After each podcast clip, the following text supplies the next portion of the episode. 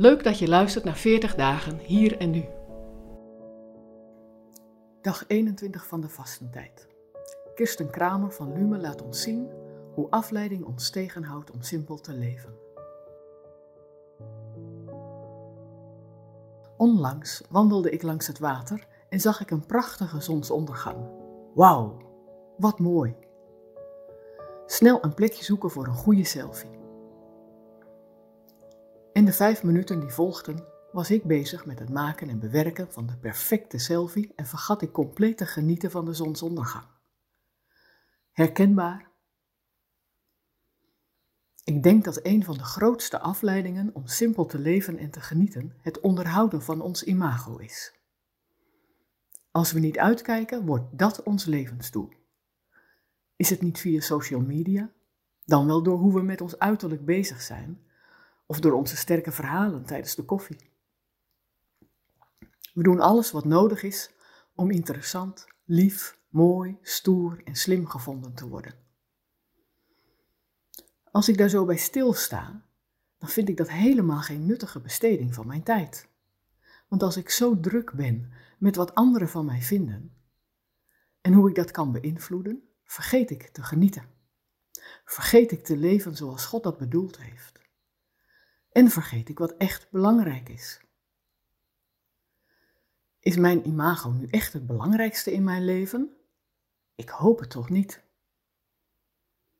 Ik wil veel liever behulpzaam, liefdevol en integer zijn en meer op Jezus lijken en daar een focus op hebben. Wees je bewust van de intentie waarom je dingen doet.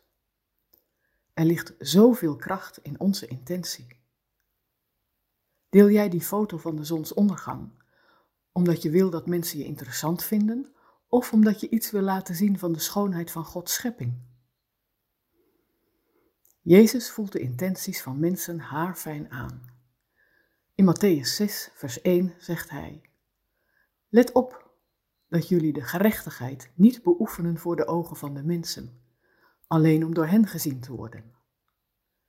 Dan beloont jullie Vader in de hemel jullie niet. Jezus leert ons niet alleen het goede te doen, maar ook vanuit de juiste intentie. Jezus roept ons op om gerechtigheid te beoefenen, omdat we oprecht naar gerechtigheid verlangen. Of beter nog, omdat God naar gerechtigheid verlangt. Verderop in Matthäus 6, in vers 16 tot 18, geeft Jezus ons eigenlijk dezelfde boodschap, maar dan rond het vasten. Jezus roept ons op om niet te koop te lopen met ons vasten. Velen van ons vasten ook tijdens deze 40 dagen tijd. Waarom doe je dit eigenlijk?